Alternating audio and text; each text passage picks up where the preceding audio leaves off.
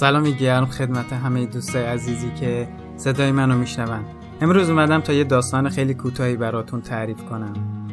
روزی روزگاری بود، دوستای قدیمی بودن که توی کاراشون هم خیلی موفق بودن. یه روزی تصمیم میگیرن که برن به دیدن استاد قدیمیشون. وقتی اونا به اونجا میرن، بعد از مدت کمی که با هم صحبت میکردن، صحبتاشون تبدیل به شکایت و گله کردن شد در مورد استرس توی کار، زندگی و خلاصه از اینجور صحبت ها. استاد که متوجه این وضعیت شده بود، از اونا پرسید بچه‌ها قهوه میخورید؟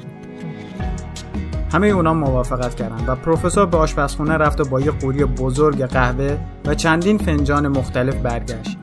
یه سری از این فنجون‌ها شیشه‌ای، چینی، کریستالی بود. چند تا لیوان ساده هم توش بود، اما بعضی‌هاشون واقعاً گرون قیمت و خفن بود.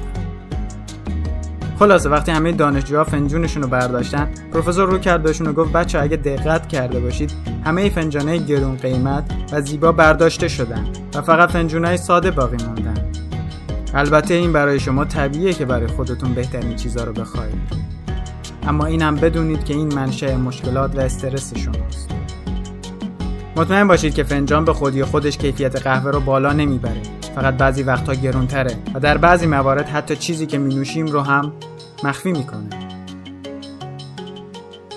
چیزی که همه شما میخواستید فقط یک قهوه بود، نه فنجان، اما عمدن رفتید سراغ بهترین فنجان و سر به دست آوردنش با همدیگه رقابت کردید. بعدش استاد کمی قهوه نوشید و دوباره رو کرد بهشون و گفت بچه‌ها زندگی مثل قهوه است، شغل، پول و موقعیت اجتماعی مثل فنجان.